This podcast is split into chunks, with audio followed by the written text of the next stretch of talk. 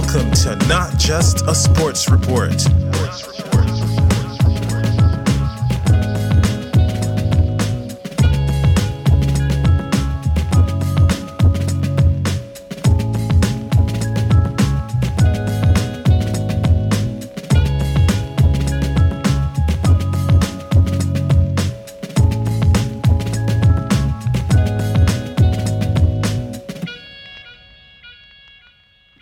Howdy, and welcome to the NRL Round 22 Preview Podcast. Bit of a mouthful, as is the title, not just a sports report, although today, reporting about sport. So we've got the Round 22 preview, and now it's Women in League round as well. Do not forget that. Uh, so it's a great chance to really brush up on the women's game as well. Do not forget NRLW Round 2 taking place this weekend. And over on the NRL's Instagram and socials, uh, they've posted quite a bit about the overall kind of mission of what Women in League is all about. Uh, so I would implore you to go over and read it. I did, but my memory is pretty shocking now that I'm on the spot. So, and I've actually got my cat sitting on me right now, so I can't get up. But Women in League round, it's going to be good. And like, it's pretty outrageous as well to think, you know, men and women have been around the same amount of time.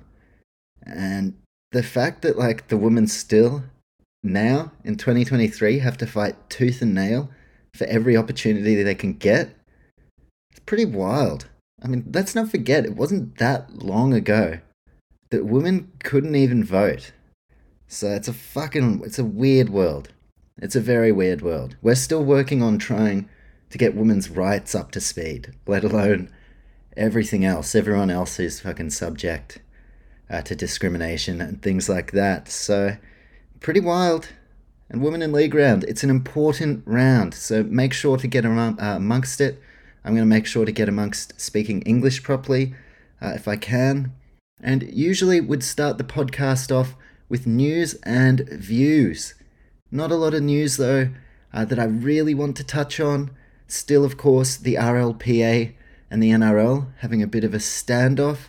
It's quite funny as well, seeing things like Fox League post about, you know, this player, this player boycott is fucking up the women's game and all this stuff. It's like, okay, thanks, Fox Sports. You are definitely a trusted sport uh, source of unbiased information. It's not like you're directly affected by the strike and it would be your benefit for the strike to end.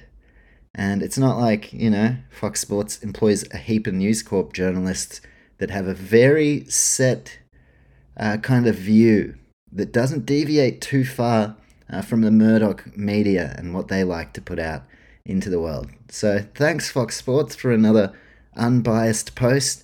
Uh, but I'm with the players. I'm always going to be with the players here. So look, I don't care if we don't get to see interviews. And hell, if it goes into the final series, whatever. I'm standing by the players. Uh, that's just where I'm at. And yeah, I don't understand.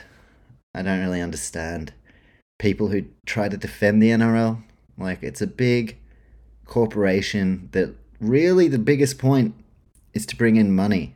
Whereas the players, they are trying to feed their families. And there are also a host of other things, uh, like injuries post career, that affect them. And NRL, they're not making this money without the players. And then I see like some absolute drop kicks, comment stuff like, oh, well, there's always other players, you know, tell them to fuck off. We'll bring other players in. Like, that sounds like an awesome idea. Let's fill the NRL with reserve grade talent. That'll be epic and won't be shit at all. So, yeah, I'm with the players on the strike. Other piece of news and views Siosiua Taukei'aho, former Warrior and, of course, a former Rooster and a premiership winner at that. Been over in the Super League, but word is a few NRL clubs chasing Taukei'aho. Uh, most notably, the Bulldogs, which, to be honest, I reckon that's the exact kind of signing uh, that they need. So I would love it if he signed with the Bulldogs. Would love it even more if he came back to the Warriors, uh, where everything all began. But at the same time, now, Warriors, the club I support, we don't need to pay anyone overs. So unless he's going to come uh, for a fraction of the coin, which, considering Tigers Bulldogs lining up for his services, I'd say he'd get a pretty decent contract. So, yeah, if he's not going to come back on decent coin, we don't need him. That's been proven. Uh, but he's one hell of a player. So I would certainly take him at my club. And if I was a Bulldogs fan, I'd be hoping you can land Taukei'aho. So that's basically, uh, before we get into the games, that's the news and views. We've got Women in League. In fact, I might even just pull up their mission statement quickly. Uh, Sio Taukei'aho set to return to rugby league. And of course, the players' strike still taking place.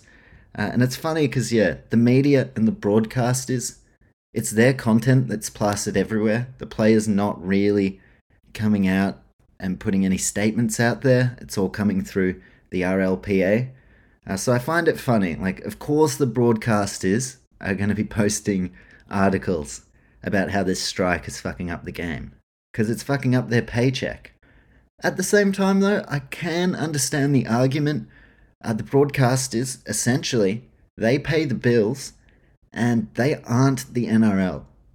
So I can understand why the broadcasters are upset, given they're paying pretty top dollar, and it's the broadcasters right now who are suffering. But I don't give a shit. I'm gonna take the players' uh, side every day, and while some of their demands, you know, they're a little bit large, I don't think any of them are super unreasonable. So, NRL, they're standing their ground. Good on the RLPA and all the players for standing their ground as well. And we'll see what happens uh, as far as the broadcast side of things. But yeah, journalists, reporters, uh, the NRL itself, or the players. I'm gonna take the players' side. I think, I think it's pretty fair. So anyway, that's enough about that shit. Let's get into the games. That's what today is all about. The round 22 preview. Eight games ahead of us. The mighty Warriors with a bye collecting two more points to solidify ourselves in the top four. Uh, but we do have eight games. So my beloved Warriors not in action. Everyone else is. So let's get amongst it.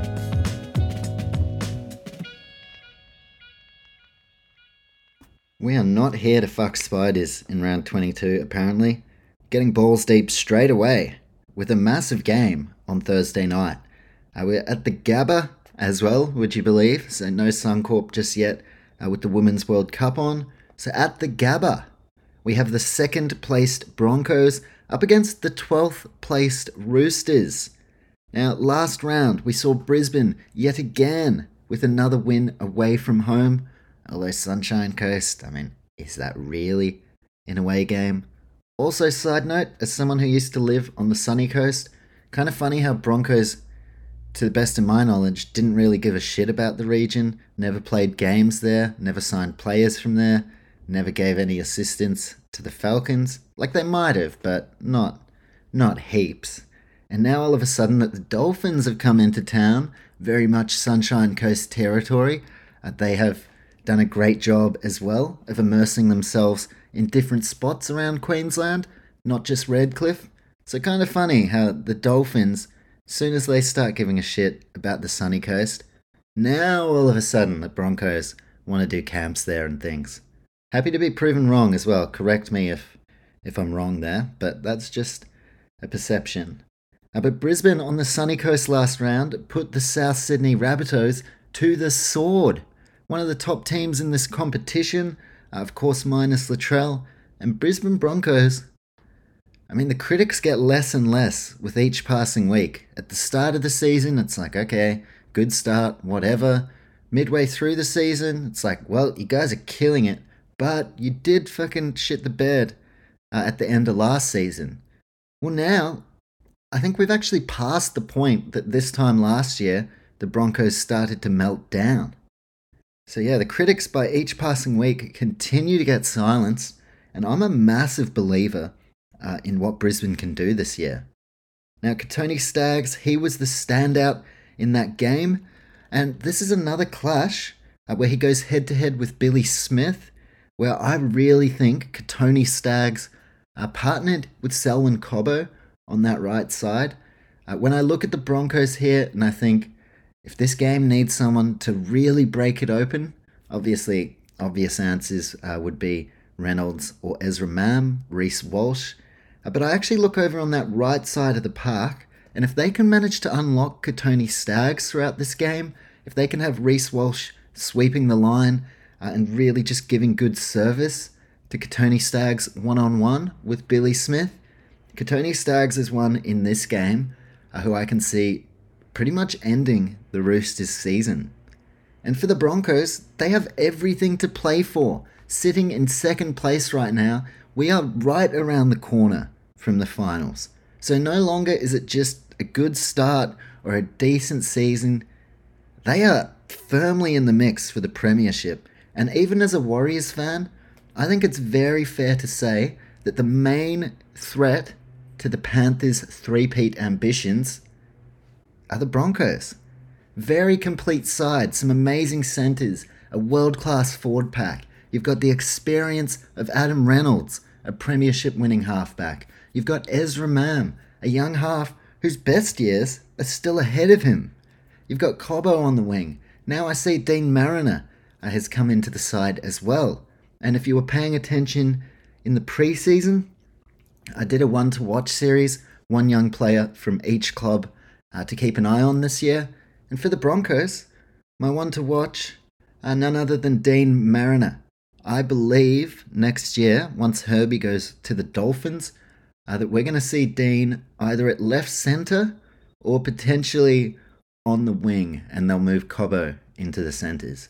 Not too sure, but I am pretty confident that next year Deine Mariner is going to be a consistent fixture within the Broncos' best 17. So that's where Brisbane are at. They are gunning for the Premiership. For the Roosters, they enter this one with their season on the line. Now, they're still in the mix, but out of all the teams that can still make the finals, they are the least likely. They sit 12th, so they are at the very bottom. Everyone below them, done skis. They're not fucking, they're not playing finals. So that's where Roosters find themselves. They're about one more loss away from fully being out of the picture. And if you've listened to the pod in recent weeks, I've already put a line through the Roosters. I don't believe that they are relevant in the Premiership race. Which it's kind of a bold call, kind of not. I mean, they sit 12th, so it's not that bold of a call, but they're only two points outside the eight. They do have a phenomenal roster. But yeah, I just, I don't think they're relevant in the Premiership race. Even what? They might scrape into finals 7th or 8th. They did that last year, had nothing left by the time they got to finals. So, Roosters, shockingly, I think they're pretenders. I think they are total pretenders. Definitely not contenders. Although, if there is a side that's going to prove me wrong, it will be the Roosters. But we're at, we're at round 22. I feel like I've had a good enough sample size to say this isn't the same Roosters side of the last few years. It seemed like when they first rocked up this season, they looked at the team they had and they just thought it was going to be easy. I guess I think they thought they had the best roster in the NRL. And then fast forward, like most of the teams in the comp have improved. So Roosters, they got off to a slow start. It's just seemed like they thought everything was going to come easily to them this year. And when the going gets tough, other than maybe Jared Waerea-Hargreaves, Lindsay Collins, not many of these Roosters players have been able to roll their sleeves up and actually really get into the dirty work that helps them win games. And now, given that they're a glamour club, it's like, okay, you think you're just gonna fucking flick a switch, hit form, and cruise into finals? I don't think so. I think the Roosters have left it way too late. Uh, but we will have to see. They had a massive win on the Gold Coast last weekend. They sit two points outside the top eight. So realistically, heading into this Thursday night game, it's now or never. It essentially is win or go home, and it's against the peak form Broncos, who sit second. So if Roosters win this, they put themselves right back in the mix, and they will 100% deserve it. If you go and beat the Broncos, you deserve to be back in the mix. Uh, but I think I've seen enough from the Roosters this year. I don't think scoring a fair few points against Titans, who I think have one of the shittest defenses in the in the whole league, other than maybe like Bulldogs and Tigers. Uh, so yeah, I'm not that impressed. Congratulations, you penetrated the Titans' defense. Fucking hell. Chuck a jersey on me. I reckon I might be able to fucking get through their defensive line, the rate they're defending. So not super impressed. But the coach of the Roosters, Trent Robinson, he's a proven winner. This club does have all the resources, all the players, all the third party deals to help lure players to the club. They have everything they need. So for them to sit where they are is concerning, but that is also kind of a positive in the case of maybe why the Roosters aren't done yet. I think this game is going to tell us, though, exactly where they stand. And for Trent Robinson, this is the biggest test of his career. Now, there was one other season, uh, the Mitchell Pearce Australia Day dog season, is the best way I can put it, uh, where the Roosters had a similarly poor season, probably even worse. But that, you had young Jackson Hastings, a young Jaden Nikorima in the halves. Latrell had only just burst onto the scene, believe it was his first season. This Roosters team, this is not a team of young players just trying to find their feet. You've got James Tedesco, Australian captain, Joey Manu, Golden Boot winner, Daniel Tupou, who's just one try away from being the all time Roosters try scorer. You've got Joseph Suaalii, prodigious talent, Luke Keary, multiple time Premiership winner. They signed Brandon Smith, Lindsay Collins, Queensland forward, Jared Waerea-Hargreaves, multiple time Premiership winner, and Kiwi forward, Victor Radley, English player of all the fucking teams to represent. So this team is absolutely stacked comparatively to the team that struggled uh, a number of years ago. And I think that is why this is Trent Robinson's biggest challenge because he may have to tap a few pretty established stars on the on the shoulder and just say we might be better off without you. And I'm not saying Tedesco or Joey Manu or Keary or anything like that, but it does seem pretty apparent that some changes, a bit of a shake up uh, to their roster is on the way. So big challenge ahead for Trent Robinson. Very much the same for Kevin Walters, but for different reasons. Biggest challenge of his career to take them all the way to the Premiership.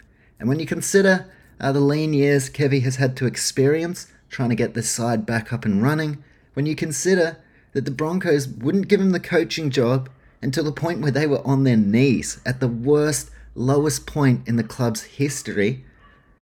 Kevy Walters, look at where he has the side now especially coming into the preseason, the Selwyn Cobbo podcast comments. Like if if Brisbane had got off to a poor start, I don't reckon Kevy would be coaching them right now. So I'm stoked. Like I have always wanted Kevin Walters to succeed, and now he finds himself. Well, he finds himself with the opportunity to become the only coach at Brisbane outside of the great Wayne Bennett to coach this team to premiership success, and that that's a pretty big deal. Uh, team news Deine Mariner onto the wing, mentioned him before. Tom Flegler back and Brendan Piakura. Uh, so that is really going to add a bit of strength into the pack for Brisbane. Marty Taupau is out. He's been suspended. And Jesse Arthurs is out. Now for the Roosters, Victor Radley, he comes back and will play lock forward. So Nathan Brown back to the bench. Siua Wong drops out of the side. Now, what I mentioned before, Daniel Tupou, he needs just one more try to break the record of one of my all time favourites, Anthony Minichiello. Uh, 139 tries, both of them are on. So if Daniel Tupou cracks the 140 this weekend, he is going to become the top try scorer in Roosters history. Pretty wild. Roosters aren't, you know, the Gold Coast. They didn't rock up in 2007 They've been around for a hot minute, so very impressive, and I feel privileged that I've got to watch his entire career. So there you go, Minichiello too. That is a blast from the past.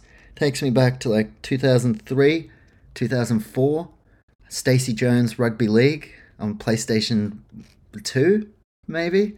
way back in the day. And yeah, when I first really started cracking onto League, I'm telling you, it was just before Billy Slater was the man. He was still the man, but the man was Anthony Minichiello. He was fucking unbelievable. He was the Australian fullback for the longest time. I was killing it at the Roosters. And I remember as, what, a six, seven, eight year old? Geez, I scored some epic full field tries on the PS2 with my man Anthony Minichiello. So there you go. Mini, one of my all time favourites. And that speaks volumes of what a great servant of this club Daniel Tupou has been. Now, my key battle in this game, uh, I've gone with the middle forwards. I think you've got Payne Haas, Flegler, Carrigan up against the likes of Jared Waerea-Hargreaves, Lindsay Collins. These are all world class front rowers. And it's going to be about who can get on the front foot. And when I look at, you know, Payne Haas, it's going to be pretty hard for the Roosters to contain someone like Payne Haas. Although if Jared Waerea-Hargreaves can have a repeat effort of his game last weekend, well, Roosters are every chance. Uh, so my key battle in this one, the middle forwards, whoever can get their team on the front foot, well, both sides have strike across the park uh, where they can really take advantage of the go forward. Now, prediction, I'm going with the Broncos. Why? Premiership relevancy. I believe they're every chance. I believe Roosters next to no chance. Uh, Broncos this year have produced sustained form. Roosters have done the complete opposite. Uh, so, whilst Roosters good enough to win this contest, I'm going with the Brisbane Broncos. I think with their go forward, Payne Haas on the front foot, Flegler back into the mix, uh, Patrick Carrigan, uh, as well as some pretty crafty offloaders that can create second phase play, I just see Brisbane getting on the front foot. They've got the strike to capitalise uh, when you look at their edges, especially Kotoni Staggs, Herbie Farnworth, and they've got proven finishes on the wing. Some incredible talents. I mean, Selwyn Cobbo, last game he played at the Gabba, scored three tries. Now, on the back of all of this, the forwards, the strike power, Ezra Mam, Adam Reynolds. I feel like they are going to be able uh, to really exploit the Roosters' defensive line. And I think whenever an opportunity presents themselves or itself, Adam Reynolds, he's the perfect guy uh, to create the right play. So Reynolds, I mean, I think he's one of the best halves in the world right now. And Ezra Mam, he has improved out of sight. This time last year, I thought his defense was really letting the side down. He has improved drastically defensively. And on the back of that, he's always been able to attack. So now you've got the amazing electric attacking play of Ezra Mam, but it's backed up uh, by really sturdy defense. So, in amongst a world class forward pack, in amongst some amazing backline players, it's Ezra Mam and Adam Reynolds that I believe are going to ice this contest. So, we're going to lock it in Brisbane Broncos over the Sydney Roosters. My cat has got his head in a bag, if you're wondering what that is. So, thanks. Thanks for ruining the audio integrity. Happens all the time. I, anytime there's a plastic bag or anything, he doesn't really understand what a podcast is, but yeah, you've never seen such a fucking desperate man. I'll tell you that. He comes in the room, if there's a bit of fluff on the ground, instantly sniffing it. Is that food? Unbelievable. My food, my cat, sorry. My cat is a food addict. So I'm to just ask him if he can keep his head out of the bags because we got a few more games to get into. Broncos over the Roosters.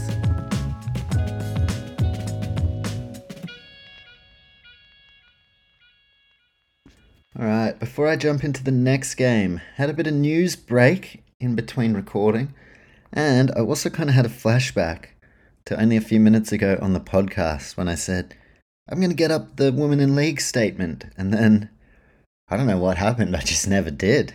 And then I was like, well, what happened there? Uh, so let me read it. Woman in League. Uh, this is via Katie Page, the CEO of Harvey Norman. There you go. Thanks, Harvey Norman. They sponsor it, so fucking whatever. I'll, I'll put their name out there. Okay, here we go. This round is about developing pathways for women in whatever part of the game they want to participate in. There are so many ways you can be a part of the game. It doesn't have to be as an elite player. It's in the office, it's running the game, it's showing support on social media. you just need to join in. Uh, we got a few things. I don't think that was an official statement, actually. I think that was just just a bit of chat. But yeah, hell yeah, woman in league round. Hell no. Warriors young centre Viliami Vailea. I know you dumb fuck.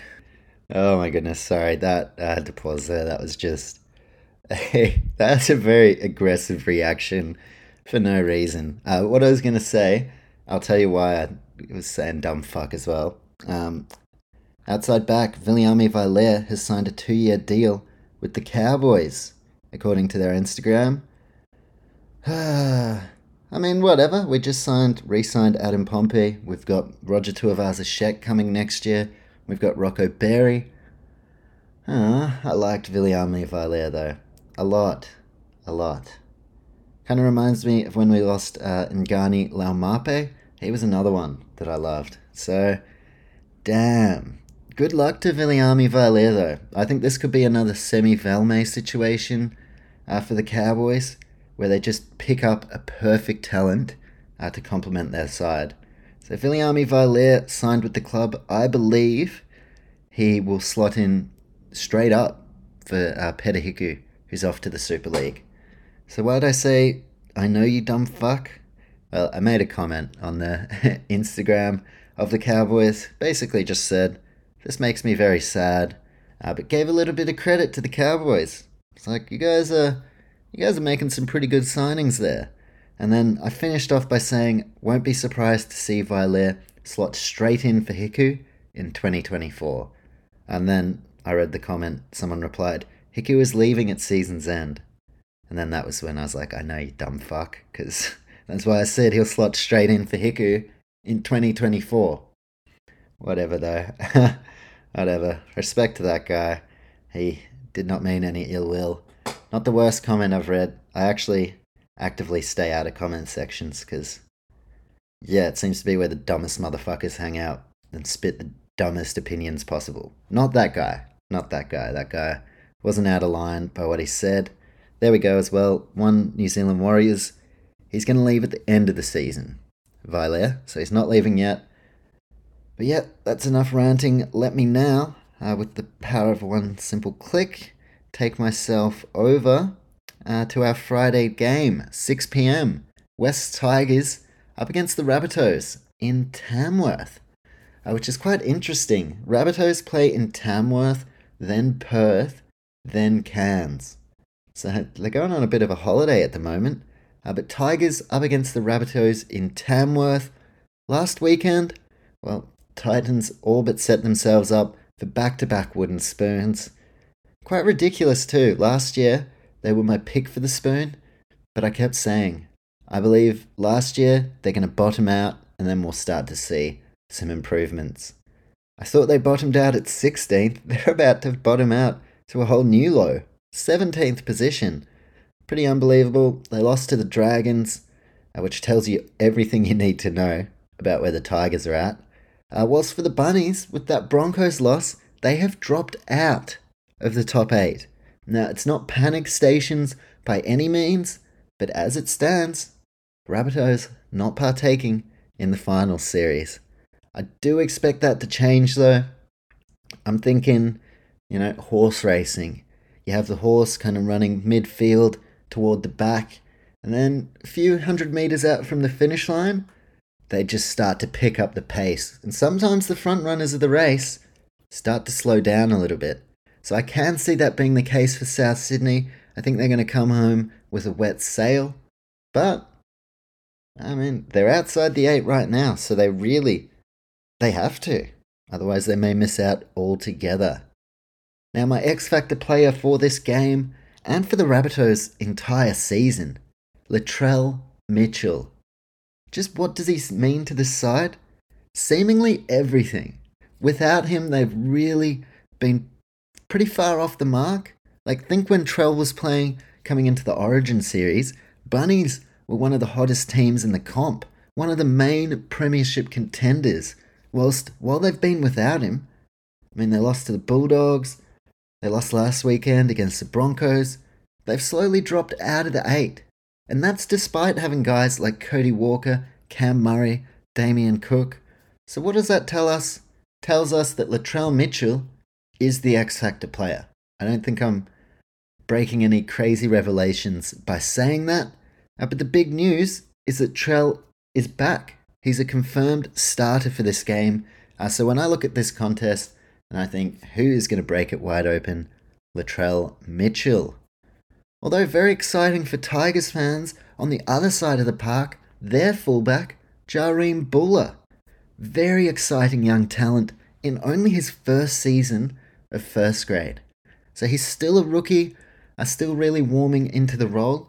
But there's a real reality uh, where in a couple of seasons' time, Bula for the Tigers could be equally as important as Trell is for the Bunnies right now. So it's good for the Tigers. Like, I mean, I don't even want to talk about how they lost James Tedesco and everything since then. It's just, it hasn't really worked. So now, really exciting. They've got a good young fullback uh, that they can take forward into the future. Just don't let him go to the Roosters or anything like that. I think, and I say I think because I really don't trust the Tigers, but I think they've learned their lesson. Let's hope so. Uh, now, for Latrell, back to the X Factor player quickly. When Latrell's on the park, it seems like Cody Walker just grows another leg. I said that combination, that's one, look, the top teams can find ways to shut it down.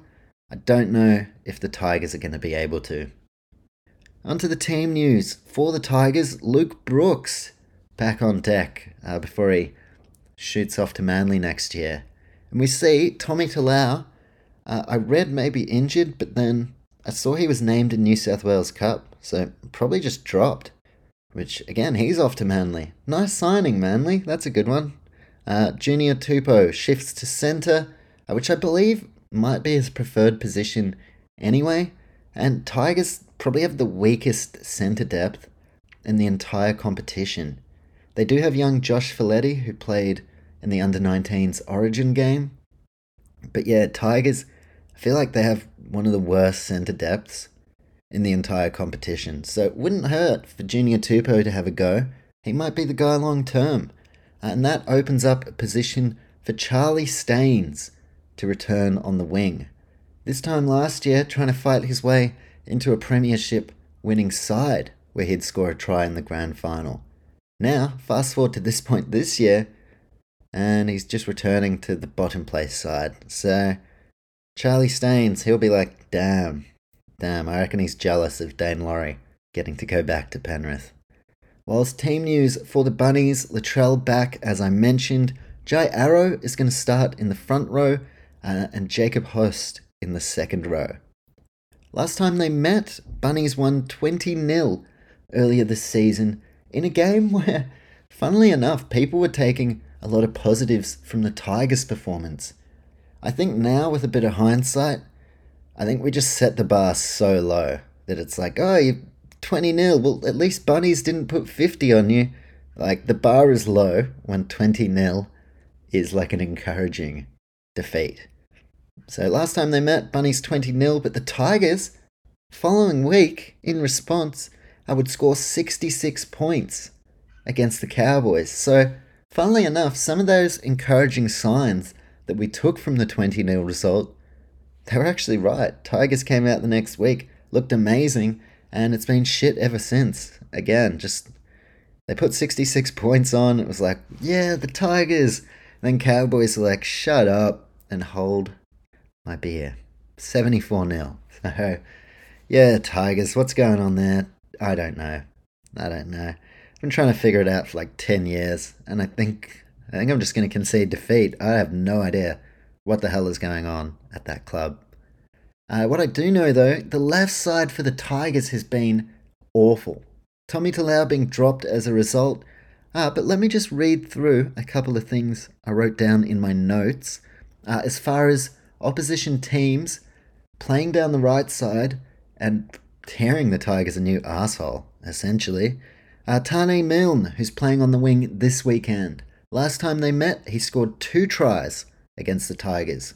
We saw Will Warbrick on the right side score four tries against the Tigers. Last weekend, Zach Lomax in a lowly Dragons side absolutely dominated the Tigers on the right side. He scored a try on the right. Ravalawa scored a try on the right. Dominic Young gave them all sorts of issues. Sione Katoa scored three tries against them. Semi Valemei scored a double. Uh, so I think with that being said, Taane Milne is almost a certainty for any time try scorer. Wouldn't be surprised if Campbell Graham goes over as well. But yeah, that is a major issue. Major issue. And yeah, I've had some success in recent weeks, kind of betting against the Tigers' left edge. So there you go. Uh, that was my notes as far as Tigers' defense. And I wrote down kind of the key battle here South Sydney's right side against the Tigers' left. Now, you've got players set to one side, but of course, floating all around the park, you've got Cody, Latrell, and Lachlan Ilias, who can play make uh, on the front foot.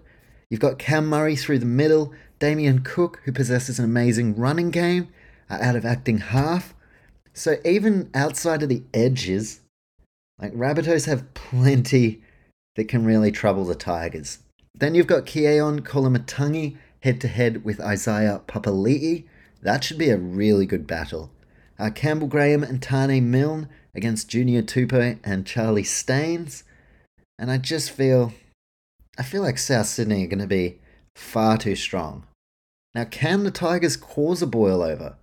It is a potential danger game for this ninth placed Souths outfit, and the shackles are off for the 17th placed Tigers. At this point, they're almost destined for the wooden spoon, so it's like, what are you going to do other than come out and just have a crack? Now, yeah, there's pressure of finishing last, but Tigers, I would say most of them, the ones who've been there for a few years, they're kind of used to it by now. They're sensitized uh, to the pressure of finishing last. So, shackles are off. Could prove dangerous for the Tigers, uh, but I just think with Rabbitohs, they have the full complement of their attacking weaponry, and then on the Tigers side, their defense, their attack, those track records this season have been dismal to say the least. And if Wests don't show up here, they're going to get obliterated by a substantial margin. Now, when I look at this Tigers side, what's the path to victory? Well, other than the forwards going forward, Luke Brooks is back, Daine Laurie in the halves, who I thought was excellent against the Dragons.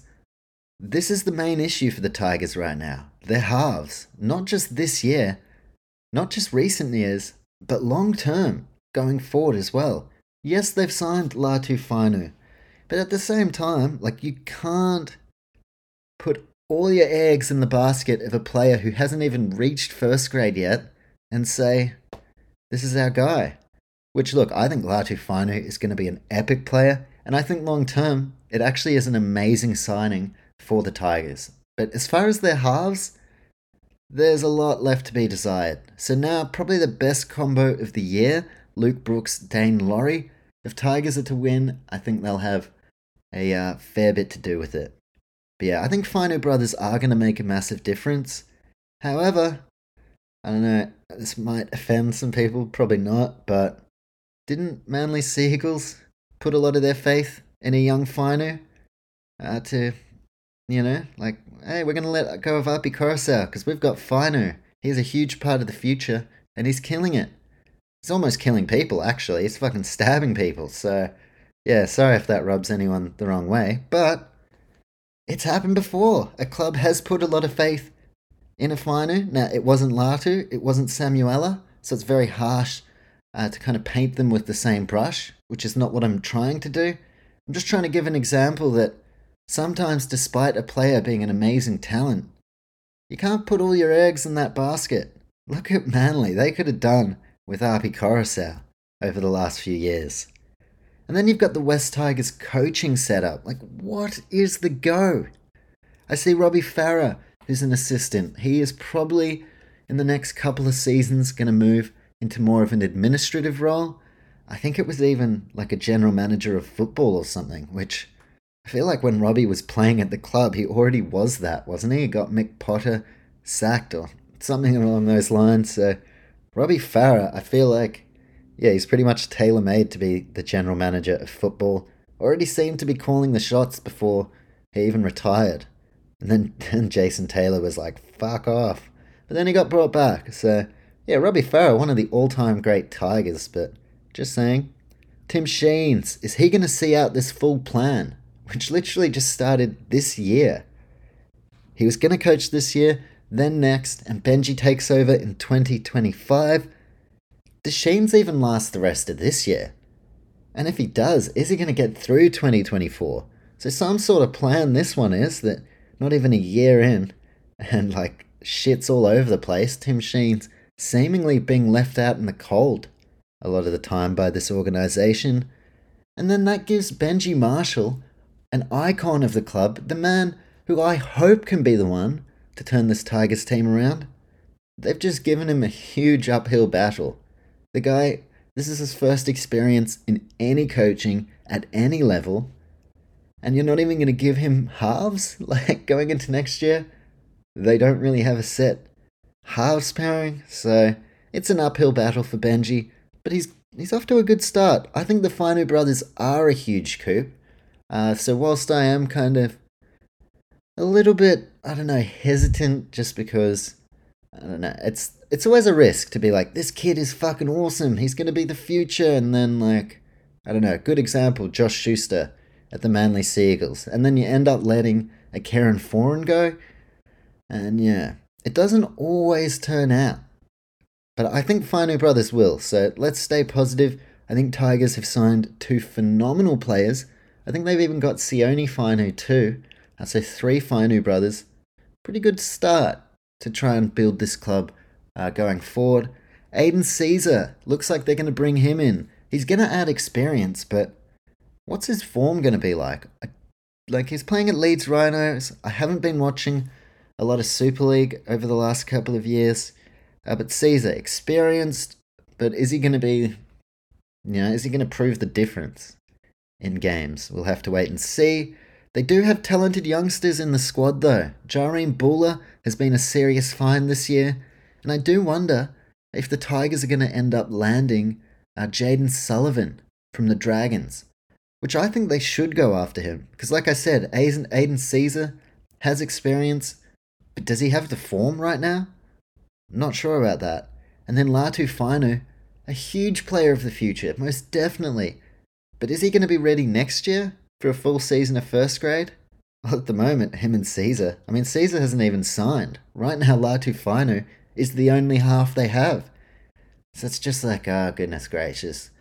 That's a very Tigers thing to do as well. You don't want to, you know, develop a player poorly, throw them to the Wolves without slowly developing them and getting them ready just because you're desperate.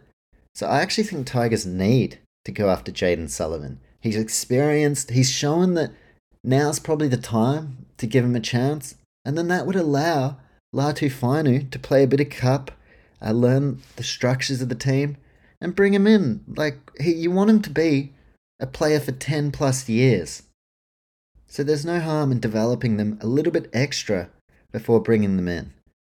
But that's a lot of Tigers chat considering they're sitting 17th. And 2023 is a total write off, but I'm keen to see how Tigers fare over the next two or three seasons. And I'm not a hater. Like, I genuinely. I'll be happy to see the Tigers succeed when it happens. It's just like, you look at the players they've signed this year and everyone they've brought in, they have all the gear with no idea. Seemingly, it starts at the top doesn't seem like the CEO is going anywhere. Doesn't seem like the mob boss, our chairman, is going anywhere. So yeah, I really hope things go well for the Tigers, but yeah, right now, set up all the gear, no idea. Prediction South Sydney gets serious on the road to finals. I've got Bunnies to get the job done up against a Tigers side that have been flat out to win a game this year.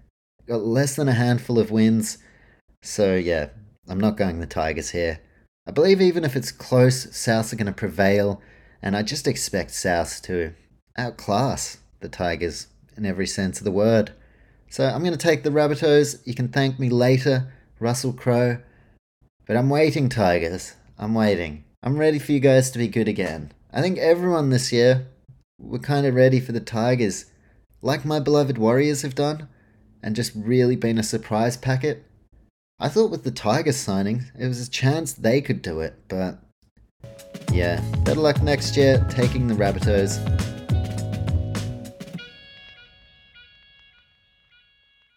Alright, sorry, I don't know why I spent such a colossal amount of time on that game, but why not? Why not? Uh, also, yeah, sorry for my disproportionate anger about the uh, about the Instagram comment. I sent a nice reply for your message. Uh, I didn't call him a dumb fuck. I even sent a smile and just said, "That's why I said 2024." Sent him a nice little smile. We're all good, other than my outburst. So, Friday night, Marvel Stadium showdown. The fourth placed Melbourne Storm meet the eighth placed Parramatta Eels. So, very much finals implications intertwined into this game. And these two sides, don't forget, went down to the wire in their round one meeting, and this clash promises to be equally as exciting.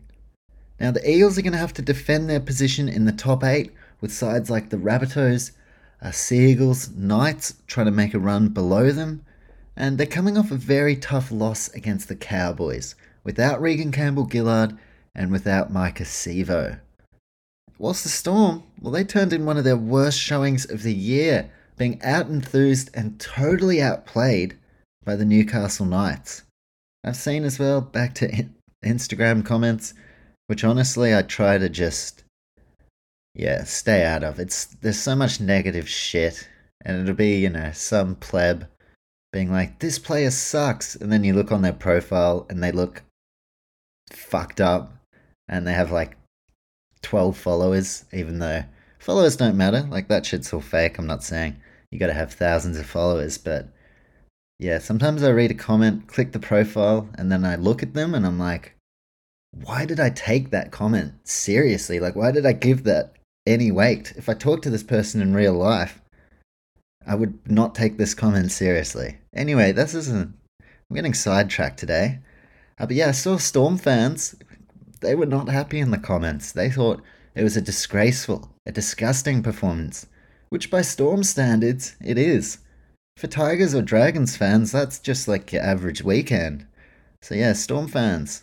They can be babies, I'll tell you that much. As someone who lives in Melbourne and goes to the game, for a side that wins all the time, Fuck, they carry on a bit. Anyways, anyways. Let's get back to this game. And both sides are going to be looking to bounce back. And it's going to be a good opportunity for us to learn exactly where these sides are at uh, in regards to their premiership mettle. Also, some news I talked about on the Weekend Wrap podcast. Josh Hodgson has played his last game of NRL. One of my favourite players in recent years. So, on a personal note, I'm devastated for the bloke especially given everything he's been through. On the other side, it's just like cool signing, eh? Eels. Nice job. Let Reed Mahoney go. Josh Hodgson doesn't even see a full year. But they have brought in Joey Lussick from St. Helens, and Brendan Hands has been one of the finds of the season. He's now become an essential member of this Eels team, but if it wasn't for Brendan Hands, then I think a lot of us would look at this signing, despite Bulldogs being awful this year, and just say, why'd you let Reed Mahoney go? Now I can kind of see why. Brendan Hands. Pretty bloody good. Now, checking out the team news. A few significant outs for Melbourne, none more so than big Nelson Asofa Solomona. I believe only last weekend on the Weekend Wrap podcast, I was talking about how I don't think any forward has such a presence and an impact for their team than Big Nelson. And now that they've lost him for this game, I do have concerns. I really think Melbourne's forward pack are good, but not great this year. To be honest, like they've lost uh, the Bromwich brothers, Cheese, Felise Kaufusi, and we've seen time and time again this year they've had to really lean on Big Nelson. So when he's not there, and I mean this very respectfully, but there's no one in that storm pack where it's like, all right, they're going to take this by the scruff of the neck and really own it. Now, Christian Welch is a world class prop, but he's not going to do it all on his own, so that is a major concern for me. Now, if Nelson makes it through to the final series, uh, then it's worth worth not having him now. But yeah, I'm telling you, keep an eye out this weekend because Storm are a totally different team without Big Nelson, and not in a good way. They've also got a new centre pairing with Reimis Smith, Justin Olam both out. Uh, so Marion Seve and young Tonumaipea come into the side. Tom Eisenhuth, Eisenhuth, not Eisenhuth, fucking hell. Tom Eisenhuth has been named to start in the back row, and Ali Katoa returns via the bench. Whilst for the Eels, Andrew Davey is going to start in place of Sean Lane, who's out, and Joey Lussick, who's returning to the club, has been added to the bench. Now, my players in focus for this one, I went with Cam Munster and Mitchell Moses, uh, who will be playing head to head against each other. Munster, I don't think I really need to break that down, uh, why he's my player in focus. He is the marquee man for the Storm. And it used to be a case of, you know, Smith, Cooper Cronk, Billy Slater. Nowadays, although Pappy injured, it's Papenhuyzen, Grant, Jahrome Hughes, and Cameron Munster.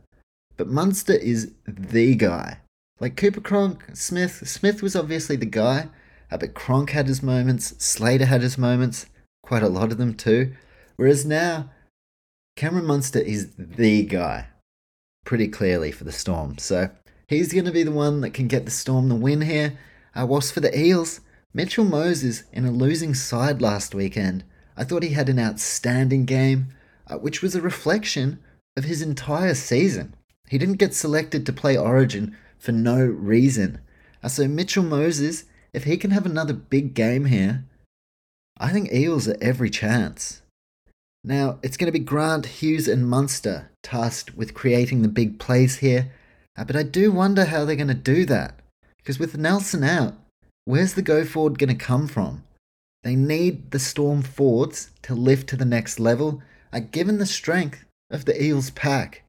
And it does take me back to that game at Marvel against the Panthers.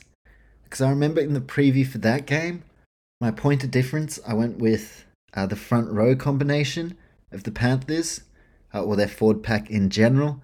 And I remember first 20 minutes of that game, the Storm forwards were all over the Panthers. And I remember thinking, okay, we're starting to see, you know, who's going to stand up and really fill the lofty shoes of guys like Jesse Bromwich. But after 20 minutes, they had nothing left.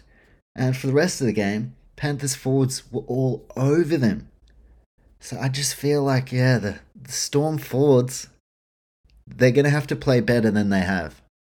It's that simple. Like right now, what I've seen from this year, it's enough to beat an Eels side here. Uh, but without Big Nelson, I don't think it's enough uh, for them to really challenge teams come the finals. So we'll have to wait and see. The Storm proven over years and years and years that they're going to be premiership contenders. I just feel like this might be, respectfully, the weakest iteration of their forward pack. And that doesn't mean they can't improve. Trent Loiero has been killing it. He's very young. A guy like Josh King still developing. But yeah, it's not the same Storm sides that uh, delivered premiership success. Although I don't think Trent Loiero is getting a fucking boat and Josh King's getting a house and things like that. So now they're playing within the salary cap, so whatever. But even, you know, after the salary cap scandal, they've always been able to bring guys through. Felise Kaufusi uh, replaced Kevin Proctor, who I believe replaced Adam Blair. Like they've always got someone to stand up next. But right now, I think as far as competing with the top of the top sides, I think their forward pack does leave quite a bit to be desired. So that's what I'm going to be looking for here. My players in focus are in the halves, but for the Storm, it's who is going to be the forward, and it can't just be one of them that takes their game to the next level. Now, stat attack courtesy of David Middleton. The Eels lead the NRL for tries scored and are second for points scored. So there you go, no shortage of attacking prowess. J'maine Hopgood is the NRL's leading offloader with 41. What a season J'maine Hopgood's had, just quietly. How the Storm have won six of their past seven games in Melbourne. and the Eels have won four of their past five games against the Storm. I know this because I noticed noticed this a couple of years ago that I'd put money on the Storm and then they'd lose to the Eels. And then it became such a pattern that I actually switched it up and started going with the Eels. So yeah, I remember I remember one game in particular it was very rainy, maybe like round 2 game or something like that. And the Storm lost and one of the great bets of all time failed. And then the next day relationship breakup. Damn, damn. So I was like, fuck, I'm still trying to process what the hell happened last night. How the hell did the Eels win? Now I'm single. Anyways, enough about my fucking dating life of the years past. And back to Stat Attack. Storm winger Xavier Coates has scored 20 tries in 27 games, played in Melbourne. And congratulations to Brad Arthur, 250 games as Parramatta coach. And despite being criticised pretty unfairly a lot of the time, let's just remember where the Eels were uh, when he took over. Right down toward the foot of the ladder. Ricky Stuart spent a little bit of time there and went, fuck, I don't want to borrow this. Now, Ricky did kind of help Brad out by sacking off a lot of players, but then before that, Stephen Kearney. Like the Eels were the shittest of the shit. I'm telling you, if you're, a, you know, if you're a young tucker and you've only just started watching league in the last few years, it wasn't that long ago that Eels were the Tigers. Like where the Tigers are at now, that was the Eels. Brad Arthur was the man who turned it all around. Look at how he got Isaiah Papali'i playing, Bryce Cartwright, Sean Lane, the signing of J'maine Hopgood, Mitch Moses, super inconsistent when he came over from the Tigers. Mike Sivo, they picked up from Penrith's reserve grade team. Brad Arthur is a fantastic coach. Clint Gutherson, another example. Uh, so I'm stoked to see him reach 250 games. And yeah, geez, he's copped some criticism considering where the Eels were at before he took over. A lot of short memories in this game. And the Storm have won three of their past four games against the Eels in Melbourne. So there you go. Eels have won four of their past five games, but Storm have won three of the past four in Melbourne. Try to do with that what you will. Prediction I'm going the Parramatta Eels. Like I said, I had kind of noticed the trend where Eels tend to beat the Storm, regardless of most of the time, Storm being a better side. So I'm going to go with the Eels again here. Melbourne Storm last weekend were trash, quite frankly. Uh, so, yeah, I think they're going to bounce back. I do see Melbourne Storm coming out and giving a way better account of themselves, but they're without their first choice centres, no Big Nelson. I'm going to go with the Parramatta Eels here. How? I think through the middle. Now, my main contributor, who I can just see causing them all sorts of issues, Junior Paulo. With no Big Nelson or Sofa Solomona, that's what I'm wondering. Like, who in this Storm uh, pack can actually go head to head with this guy? Christian Welch defensively can stop him for sure, but there's no one in the Storm side who's as damaging a ball runner as Junior Paulo. So I think he's going through the middle with the likes of Hopgood and Matterson. You've got someone like Bryce Cartwright on the edge. And I just think Storm relies on Nelson Asofa Solomona more than Parramatta rely on Regan Campbell Gillard. Of course, RCG not taking part here, but that's kind of a one two punch. They've got Paulo, they've got Regan Campbell Gillard. Whereas for the Storm, they've put all that responsibility into the one player. Like we've even seen Nelson playing out on the edge just so they can keep him on the field for longer. So yeah, I think he's going to prove to be a massive loss, as are the first choice centres. I'm going the Eels, but and I don't want to be a hater and single out uh, players. I think it's not the best form, but as someone who's tipping the Eels, Waqa Blake on the wing concerns me. It does concern me but not enough to change my tip. So Waqa Blake, hopefully, hopefully he can have a fantastic game before he heads off to the Western Force next year in rugby union. So there you go, Waqa Blake. I'll back him in. I'm taking the Eels. A lot at stake too. Storm trying to hold on to that top four spot.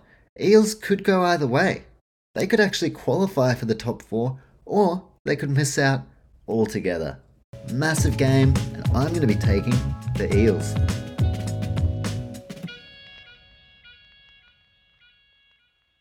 Alright, I uh, must apologise.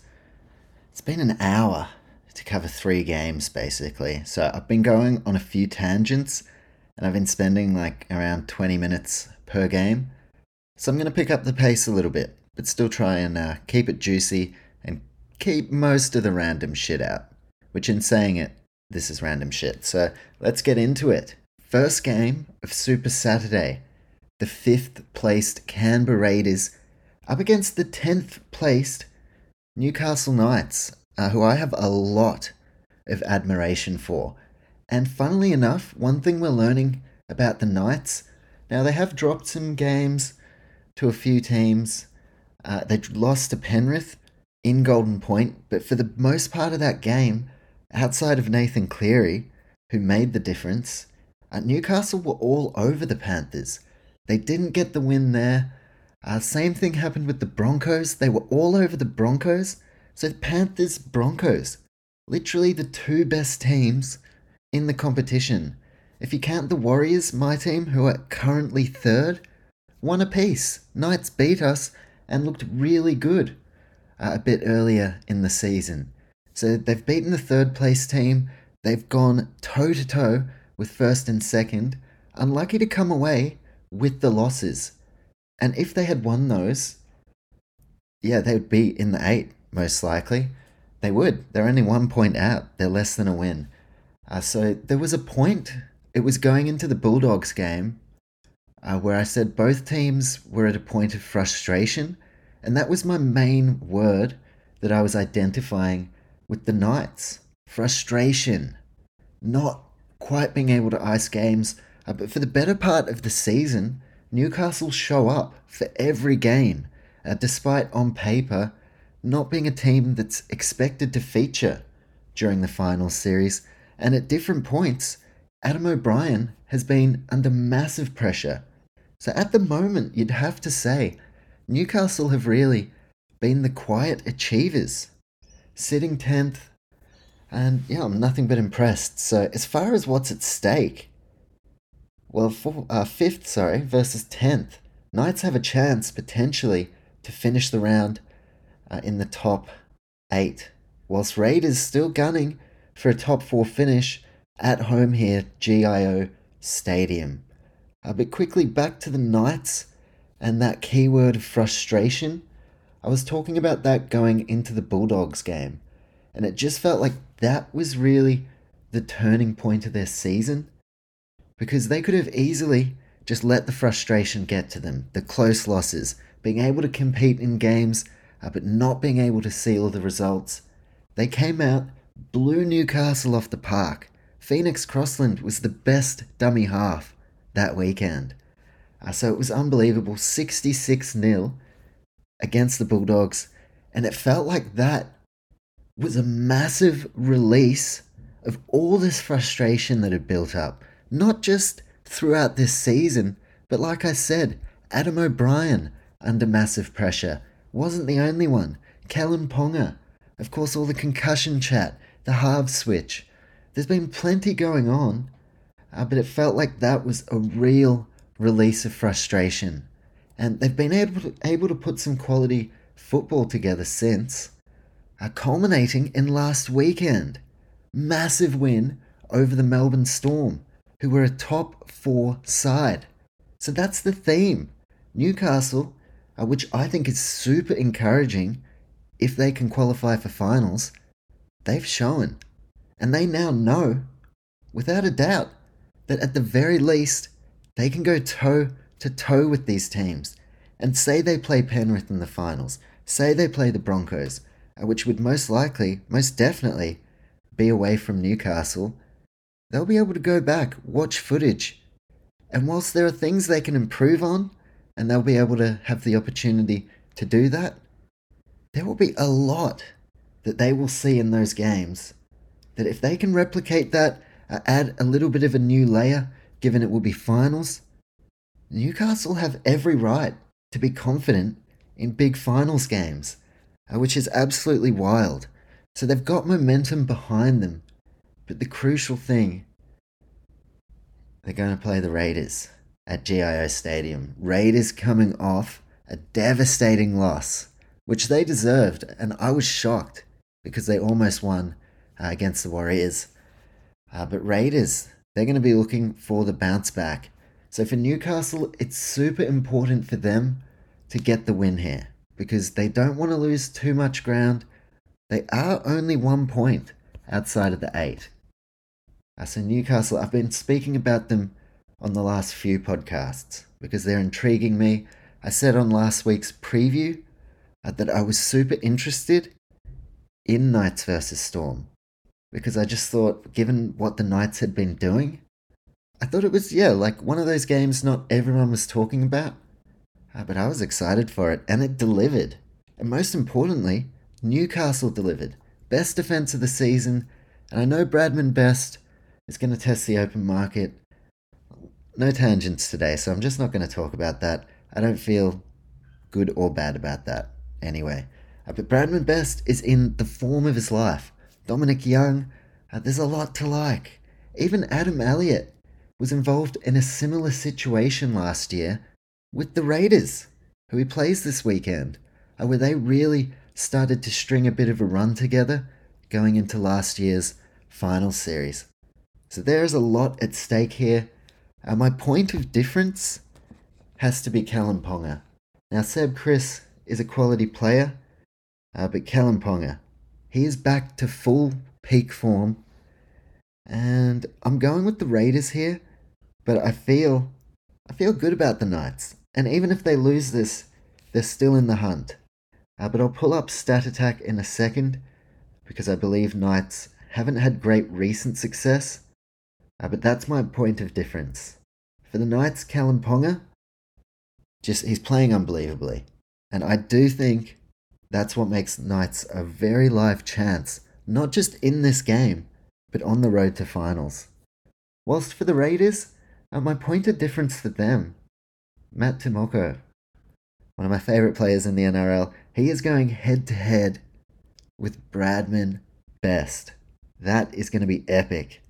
Uh, Tyson Frizell has been in fantastic form, as has Lachlan Fitzgibbon, Super League bound next year. On the Raiders side of things, Hudson Young, who's actually a Newcastle kind of area guy. I can't tell you exactly where from. Uh, Corey Horsburgh, the Big Red. He's he is going to be steaming. I will not be surprised if by the first minute of the game he's bright red, and not from fatigue or sunburn. Big, red Corey Horsburgh. He is going to be ready to rip. That's one thing that leans me toward the Raiders. No Daniel Saifiti for the Knights. They've got Jack Hetherington, needs to behave himself. Great player. And it's a bit fucked because, yeah, by this stage, even when he's still having indiscretions, like he would have been told many times by Adam O'Brien and everyone. No silly stuff. Oh, but he's a great player. Um, now, Jacob Saifiti, Leo Thompson. Leo Thompson, a couple of years ago, I was actually in the Raiders system. Was playing New South Wales Cup for them. Really good find from the Newcastle Knights. And over the last few weeks, I've paid much more attention to the Knights than I guess I had throughout the season. And yeah, Leo Thompson, young player who's impressing me a lot. Jacob Saifiti starting. Josh Papali'i was huge, both in stature and performance against the Warriors last weekend and Joseph Tapine. We know what Joseph Tapine can bring. Came from the Knights. Boom. There you go. Solid pickup a few years ago. I remember when they signed Joseph Tapine. He was like an edge back rower. Had even played state championship uh, and New South Wales Cup. Bit of centre. Uh, but now, front row. Yeah. It was a good signing at the time, but now, I mean, it's been one of the best signings Raiders have made in the modern era. I'm not going to go through, you know, Mal Meninga's, Laurie Daley's, uh, Ricky Stuart's. In the modern era, two of the absolute best guys the Raiders have brought in, Papali'i, Joseph Tapine. Throw in the legendary Jarrod Croker. Um, also, there is a bit of bias because Raiders are my second team. So I will throw that out there. I'm picking the Raiders. Knights have only won one of their past six games at GIO Stadium. And Raiders, the only team I watch more closely and have over my whole life than the Warriors or than the Raiders. I don't know what I'm even fucking saying. Uh, Raiders are my second team, essentially. So I've watched a lot of them, was what I was trying to say. And I think I have a pretty good gauge for when they're going to go alright and when they're going to stink up the joint. And I reckon they'll go alright here. It's Kalyn Ponga that worries me most on the Newcastle side. And when I think of the Raiders, I'm thinking Corey Horsburgh. I reckon he's ready to rip. And I'm ready to rip on to the next game. So let's lock it in. Raiders over the Knights.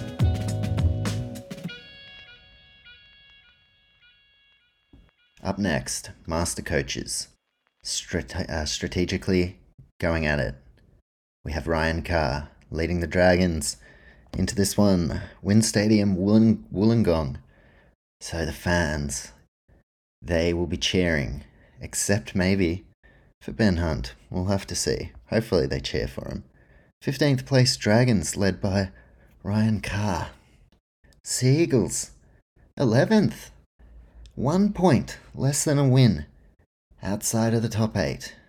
The jury still out. We don't exactly know whether Anthony Seibold has been the right call. Uh, but because so far they've been going all right. Tony Seibs not doing too badly. And this is only his first year at Manly. Now, a big talking point is kind of the shape of the team for next year. But I don't I don't mind some redemption arcs. Jaxson Paulo, who they're bringing over, are towards the end of his South stint getting death threats. Horrible, horrible stuff. Actually, a really talented young player uh, who had some pretty good form start of the year for the Roosters. There's a redemption arc right there, coming over to the Sea Eagles, who, as a club in general, I mean, you have the Pride jersey, they sacked Des Hasler. There's been lots and lots and lots of stuff uh, throughout the fiasco. But there are redemption arcs all over the place, which I love. Anthony Seibold himself, as a coach, redemption arc. Shane Flanagan, the assistant right now, signed to the Dragons, who they play this weekend. So I'm sure Flano will be paying close attention to the Red V. But Shane Flanagan, redemption arc. Tom Trbojevic, are no longer with us for this season. Still alive, most definitely, and healthy. Uh, but we will see him next year. But that in itself, and I really want to see Turbo fit, even if he's not firing, just fit and healthy, uh, mainly. But, anyways, Turbo, redemption arc. Luke Brooks, redemption arc. Matt Lodge, redemption arc. They're all over the place. And they're one point outside the top eight. Got a pretty handy side. Uh, but this Dragons one screams danger game. Danger game. Mad Dragons. Okay. I'll just quickly look through both teams. I've got a key battle. Spoiler alert, it's between the captains, halfbacks, uh, Australian, Queensland representatives.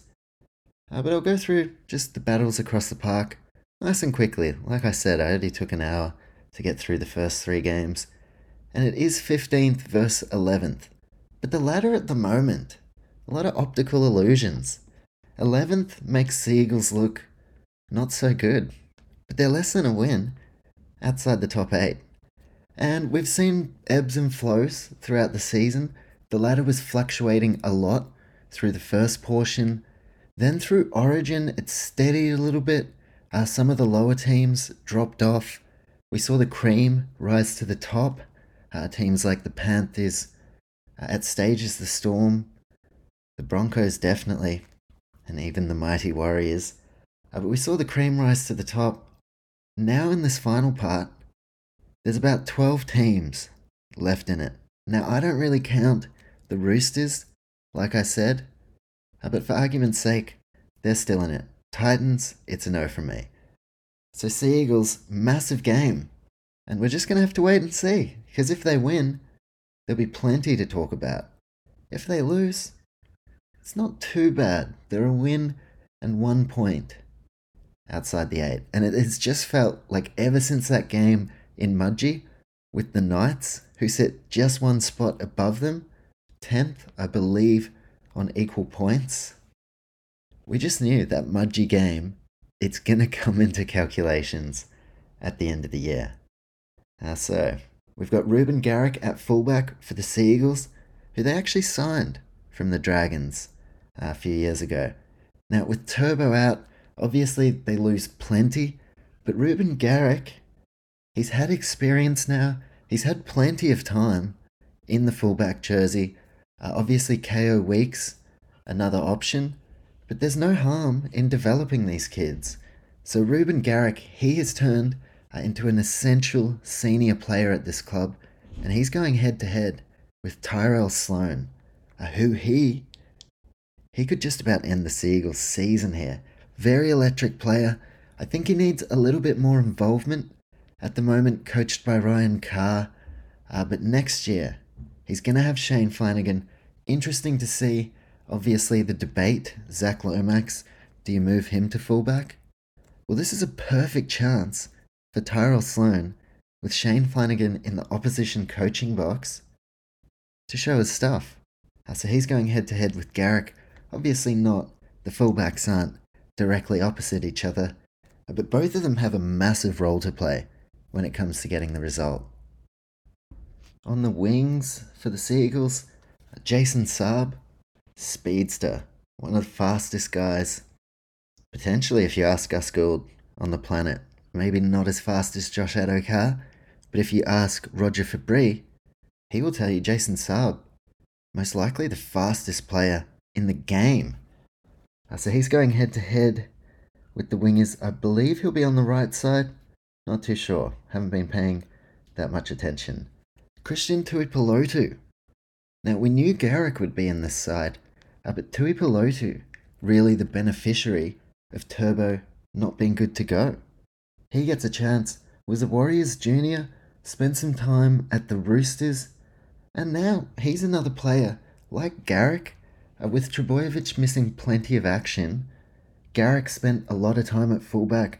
Now Christian Tuipulotu, he'd be under 100 games, maybe under 50 as well, uh, but he's had enough experience to be ready for a finals push. Whilst for the Dragons, you have Matt Feagai and Mikaele Ravalawa. Maybe some tries will be needed here, most likely. In the centres, former Seagull, Moses Suli, and Zach Lomax, who look a lot of the talk for heaps of the time has been Ben Hunt doing all the work. His future uncertain. Zach Lomax, he's one of the guys, to his credit, uh, that is stepping up big time over the last month or so. Same goes for Brad Parker, Mr. Consistent, and Tolu Koula, coming off probably his best game of the season against Cronulla. Uh, his performance proved a massive difference uh, between a win and a loss. Of course, the Eagles coming within a whisker of giving up the worst comeback or biggest comeback in NRL history. So, pretty big moment there. Uh, but my key battle in the halves Talatau Amone against Josh Schuster, Cherry Evans against Hunt. That's clearly where the game is going to be won and lost. And the thing where I think Sea Eagles have the edge, Ben Hunt doesn't want to be there at the Dragons. And there's just, there's all sorts going on at the Dragons. And whilst there's all sorts going on at Manly, to the best of my knowledge, everyone really wants to be there. Guys like Haumole Olakau'atu, uh, Matt Lodge has just landed at the club. Jake Trbojevic wants to be there more than anywhere else in the world. I think he may have even been, uh, he and Turbo, been dragons from around, uh, been juniors from around the Dragons region. They're like, no, nah, don't want to go there. They want to be at the Seagulls. And for the most part, all these guys do. Even the main guy you could probably bring into question, Josh Schuster, with the signing of Luke Brooks for next year. Josh Schuster has just re signed. So he wants to be there. Captain Daly Cherry Evans leading the charge. He wants to be there. Uh, the Dragons forward pack, I've said it, said it plenty. There's just there's no game breaker for Seagulls. Haumole Olakau'atu, for sure. I think he's in for a huge game. Matt Lodge has actually been really solid. Was fantastic in his Manly debut, and even in his Blacktown Workers game uh, when they brought him in through New South Wales Cup, he killed it. Uh, so he's actually hitting the right, right kind of sweet spot with his form. That'll be very handy for Manly. Uh, Francis Molo, Blake Lawrie, they're good, uh, but yeah, they just can't make a difference like Lodge, in my opinion. Uh, congratulations as well to Connor Muhleisen, a dummy half, being named for his debut. Could be one to watch for the Dragons. Uh, could be a future guy they can build the club with or around. I can't speak English. But yeah, I'm going Manly Seagulls. Their halfback, captain wants to be there. Haumole Olakau'atu just screams game breaker here. Uh, if, I don't know if he's going to be up against Billy Burns or Dan Russell, but either way, I don't think Haumole cares. Lachlan Croker, very serviceable player. I like Lachlan Croker a lot. Oh, and Aaron Woods, another redemption arc. Dean Mattison, throw him in the redemption arc. Uh, we got a lot of redemption arcs, and I'm leaning toward that. Seagulls also only one point out of the eight. Uh, so to keep it exciting, Dragons not going to play finals. Will Seagulls? Let's see if they can win. Let's lock it in. Manly over the Dragons. Saturday night, we're going to be treated uh, to a bit of a feature showcase game. The first place Penrith Panthers looking right now uh, like they're going to get that three-peat, which was my preseason prediction. Uh, my beloved Warriors challenging them in third. Broncos, of course, the biggest challenges. Can the Rabbitohs make a run from outside the rate? Uh, the eight, the rate. Sound like fucking Scooby Doo. Parramatta Cowboys. The Cowboys. I mean, the Cowboys. I'm pretty sure they play uh, Broncos next. In the midst of all of this, Sharks in a bit of turmoil, surprisingly. Now, Craig Fitzgibbon, he's the right man for the job, uh, but Matt Moylan out. Word is he might be off to Catalans, Dragons, in France. Not, not the worst result for Matt Moylan at all. Uh, so is it Braydon Trindall's time? They also have Niwhai Puru, uh, who's a very good talent that they actually got from Penrith. They have Daniel Atkinson. Uh, so it is interesting times for the Sharks. But right now, they are trying to stay in the eight. And realistically, they're trying to challenge for the Premiership. Uh, so as far as combinations, things like that, Teig Wilton out for the season, Talakai now out of the centres, although I like uh, the addition of Connor Tracey. And last weekend, a capitulation in the first half against the Sea Eagles. They almost came back in historic fashion, but the thing is, they didn't. And now they are on 26 competition points in sixth place. They're one win outside the top four, so it's not all doom and gloom. Uh, but out of all the sides in the eight, they are the ones with the most cause for concern. Now, Cowboys in seventh are on 26. They are raring to go, uh, could overtake the Sharks. The Eels on 24 points. Uh, if the Sharks lose here against the Panthers, mind you, Sharks could overtake them potentially. Uh, Rabbitohs on 24 points, one win behind the Sharks. And then Knights and Seagulls, three win. Oh, one sec. Fucking hell. They're 23 points, so three points one win, and then one extra point away from the Sharks. But yeah, the Sharks are just a bit off at the moment, so that's kind of the feeling. Like you look at the Rabbitohs, who sit ninth, and you feel still a bit more confident. Like, oh, they'll they'll find they'll find the right time to strike in the back end of the season. Whereas Sharks, it's a bit what's doing. So yeah, 26 points. This is a make or break game for this season. In fact, my biggest thing to say about this game. This is season defining. It's not as deep as like, oh, this is going to define their whole future as a club. Nah, but for this season, 100%, they're taking on the Panthers when you look at where both clubs are at at the moment, Sharks, well, this is the time. And like if we look back at past form against the Panthers in recent times, and even a lot of times this season against the best of the best, Sharks have been accused of being flat track bullies. They haven't been able to show up. But that's all in the past. So, season defining game. If they show up and beat the Panthers, it's back on. They're right back in the mix. Uh, so, this is a massive game on Saturday night. Uh, but yeah, looking at where the Sharks are at, they've got a quality team, but I'm going the Panthers. I usually go the Panthers too. They were my pick for the Premiership, and I just think with but where both clubs are at, Sharks could do it. I'm just I'm not putting my pick on a could do it. Panthers probably will do it. Doesn't mean that they will. But as far as my pick, I'll definitely lean towards a team that probably will rather than a team that could. Uh, but I'm just going to quickly go through the Panthers team and highlight why I'm going with the Panthers. And it's because they have the most complete team. Even with a couple of changes, Spencer Leniu uh, is out. But yeah, let me just run through this Panthers team. You've got Dylan Edwards, who we've seen how important he has been to the side. He's been involved in both the premierships. He was involved in the remarkable 2020 season. And when you consider like how he's regarded now and where he was at in earlier stages of his first grade career, uh, when Penrith weren't doing so well, got dropped to New South Wales Cup at one point, which is underrated. Really good for some of these players' games. That's a thing doesn't get done as much these days. Uh, but Dylan Edwards Jr. came through uh, the under 20s with them, success. Two more juniors, Brian To'o, one of the best wingers, maybe not just in the game, but that we've ever seen.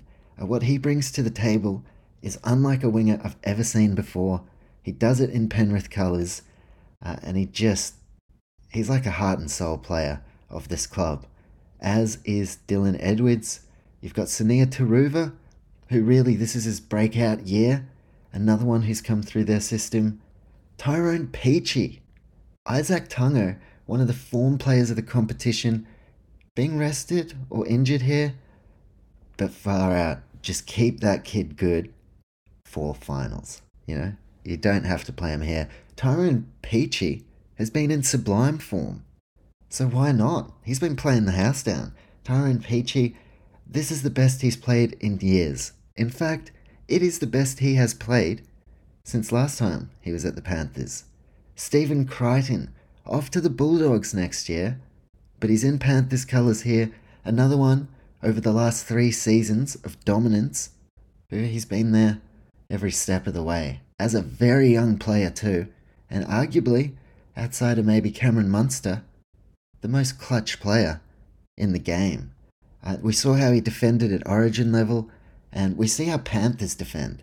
That's the difference. Sharks have great attack, but Panthers have the best defense. Another reason why I'm going for them. They're just a complete side as well. Jarome Luai and Nathan Cleary. Whilst the Sharks have Nicho Hynes, they are still trying to figure out who plays 5'8. Braydon Trindall comes in. For the Panthers, Jack Cogger had been holding it down, but it's back to Cleary and Jarome Luai. They had a dominant game last year, or last week, sorry, and last year. They have dominant games pretty much every time. Uh, but last week, I think there were five try assists between them uh, against the Bulldogs. Cleary's back. He's raring to go. Jarome Luai, he's got a point to prove. And he's been in the news as well uh, with broadcasters and journalists struggling to talk to players. They're like, all right, let's. Jarome Luai, is he going to the Bulldogs? You know, they got to have something out there.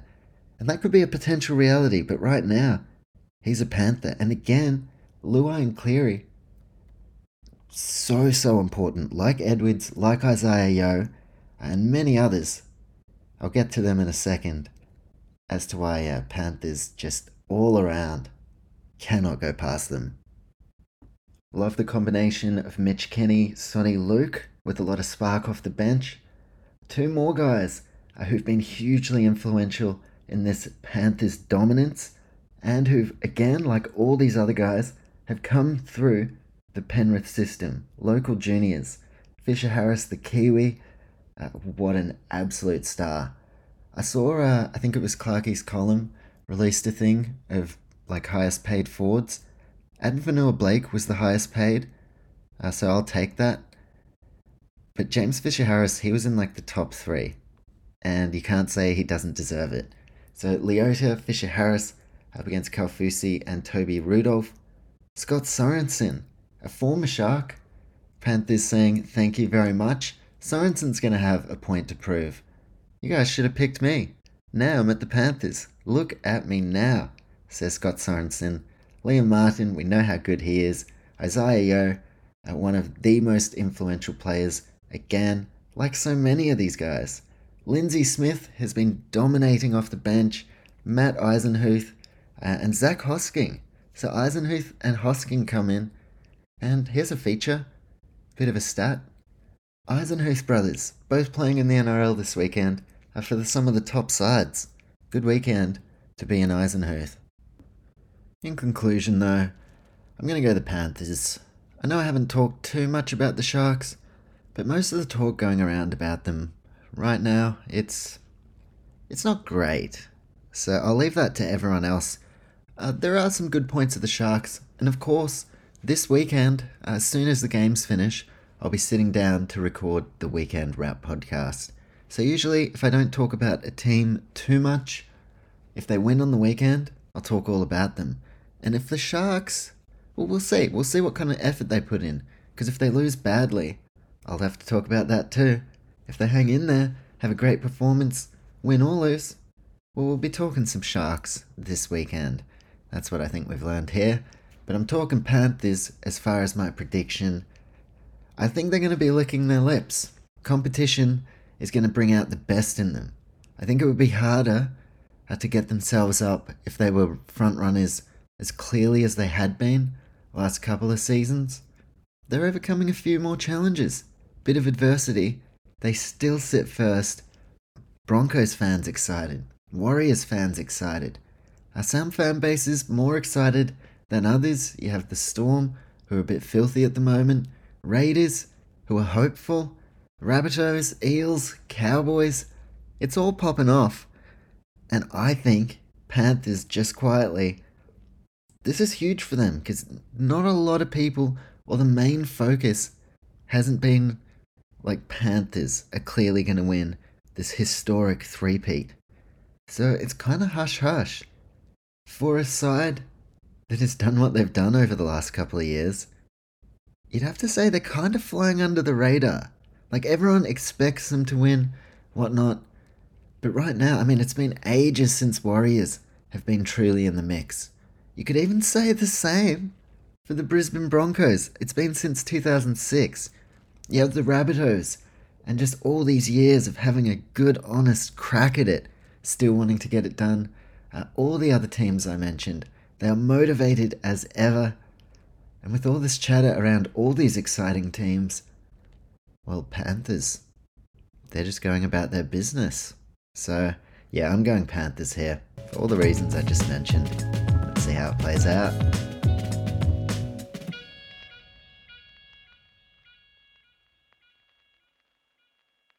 Sunday football, the penultimate game of the round, and in my opinion, the trickiest game in Bundaberg uh, to pick this round. You have the Bulldogs have been pretty shocking this year, um, but with Averillo at fullback, Sexton and Burton in the halves, Josh Addo-Carr's back. You've got Tevita Pangai Jr., who really needs to prove himself if he wants to stick around. Preston and Kikau in the back row, uh, which I think is the Dogs' best path to victory, running lines off their halves. I think at times Nikorima's defence can come into question. But my pick for this is pretty simple, even though I have a lot of hesitation with it. I'm going to take the Dolphins purely on the fact, uh, of two facts, three even. I like their bench more, uh, which is an interesting point there, because I think competitively, dogs might have the better 13 as far as starting. but I think throughout the full 80 minutes, I think Dolphins, look, they got everything to play for. They are still a chance at playing finals, but a loss here uh, most likely spells the end of that. So I'm going Dolphins for that reason. They're a new club, it's fun. I want to see them at the very least still in the mix. And look, Cameron Ciraldo, he's got the task of getting the dogs up to speed, but Wayne Bennett, Wayne Bennett. So in a game that I have absolutely no idea what's going to happen, I expect this to be the Bulldogs' one of their best outings of the season. They could surprise us all here. Uh, but two words Wayne Bennett. I'm taking the Dolphins and moving on to the final game of the round.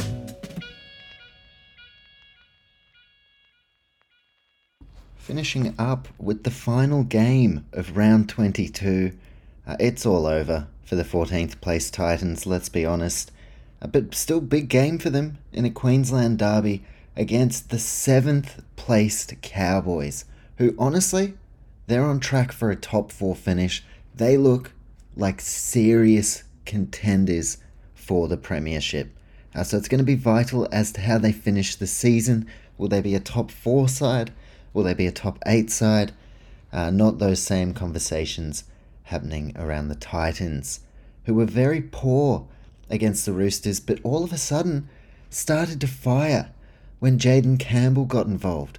And that's the biggest question mark. It's very clear uh, they need to find a way to get Jayden Campbell on the park for 60 minutes, 80 minutes, sorry. Goodness gracious, what is wrong with me today? Um, but yeah, that's a short takeaway. As much Jayden Campbell as possible. They need it. You're sitting 14th. Uh, but the thing is, AJ Brimson is established, Foran is established. Unless you move either Brimson into the halves, I reckon play potentially uh, Campbell at six and Foran at seven, and just give Foran a similar role. I don't know. It's up to uh, Jim Lenihan at the moment. I think Des Hasler, I'm interested to see what he does with everyone, Mr. Des Hasler. But right now, uh, we're talking about 2023. Shocking defense for the Titans. Now they have all these distractions. Even if Tino and David Fifita stay, just all this noise around the club. Tino's not playing here as well. We saw how badly they missed him against the Roosters. Uh, whilst the Cowboys have been on a fair run, I must say. After a dismal start to the season, uh, guys like uh, Drinkwater, Tom Dearden, and Reece Robson, who's now coming off Origin. Uh, but I'm just quickly pulling up the Cowboys, uh, just as to this run they've actually been on. So last weekend, they beat the Eels. Now, Eels in a similar position didn't have the best start, uh, but were hitting top form. So that was an interesting meeting. Cowboys got it done. Week before, so that's two points. Week before that, Four Pines Park, Sydney, Cowboys get it done. Four points. Bye before that, six points. So two consecutive wins there. 74 0 against the Tigers. So they're getting all the maximum points. 31 6 over the Rabbitohs. They beat the Panthers 27 23 with some Scott Drinkwater brilliance. By round 15, round 14, they pummeled the Melbourne Storm uh, and round 13, they lost to the Eels. So they haven't lost. They've collected two points every round since round 13. So that's huge. They are a genuine premiership contender. I think we can say that. Uh, so fast forward to this game now against the Titans. Brimson captains the side at fullback. I'll get into the stat attack uh, in a moment because good stats on Brimson and Drinkwater. Uh, but if I had to pick one, on form right now, you have to go with Scott Drinkwater. I don't think anyone debates that. Huge signing from the Cowboys, getting Viliami Vailea for next year. He is going to be a star. A huge signing this year, Semi Valemei, up against Alofi Khan Pereira. You've got Holmes and Hiku in the centres, Murray Taulagi on the wing, uh, Foran and Boyd in the halves for the Titans, Dearden and Townsend. I think they're going to be able to get it done here. Uh, really important for the Titans Sam Verrills, Mo Fotuaika, David Fifita, Jayden Campbell. those are my highlight players. Uh, look, Cooley, uh, Kefu Finefeuiaki, just got through that name. He starts in the back row in place of Jeremiah Nanai, who's injured for four to six weeks, most likely six. Uh, so this is a big opportunity for him. uh, Luciano Leilua has returned to the side at a good time. You've got Reuben Cotter, heart and soul player, and Taumalolo off the bench, which is interesting. Throwing a bit of Jake Granville, 200 gamer. And yeah, interesting matchup. I am going to go with the Cowboys. Uh, but firstly, stat attack. Cowboys have won 13 of their past 16 games against the Titans. So that only really solidifies my pick. Titans fullback. And this is interesting because this adds to the argument maybe Brimson over Campbell is the best solution for the Titans fullback role. Uh, Brimson has scored seven tries in nine games against the Cowboys, whilst Drinkwater has scored six tries in his past five games, making a real late play uh, despite suspension to maybe be a Dally M Smoky. Titans on the ladder, they're a bottom four team.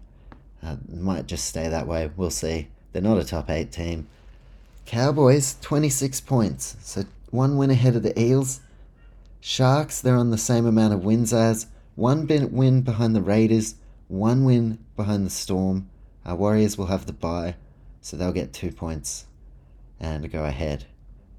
But that tells you right here Cowboys, over this round and the next couple, it's looking pretty likely that they're going to shore themselves up uh, as a top four side.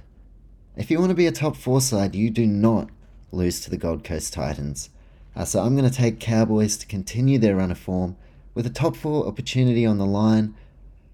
It would be a remarkable story. The crap start to the season, but there were reasons for that. And now look at them.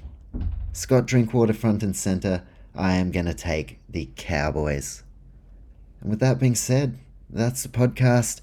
I'll be back this weekend once all the action is wrapped up for the weekend wrap podcast and got a couple of things happening over on the Instagram as well.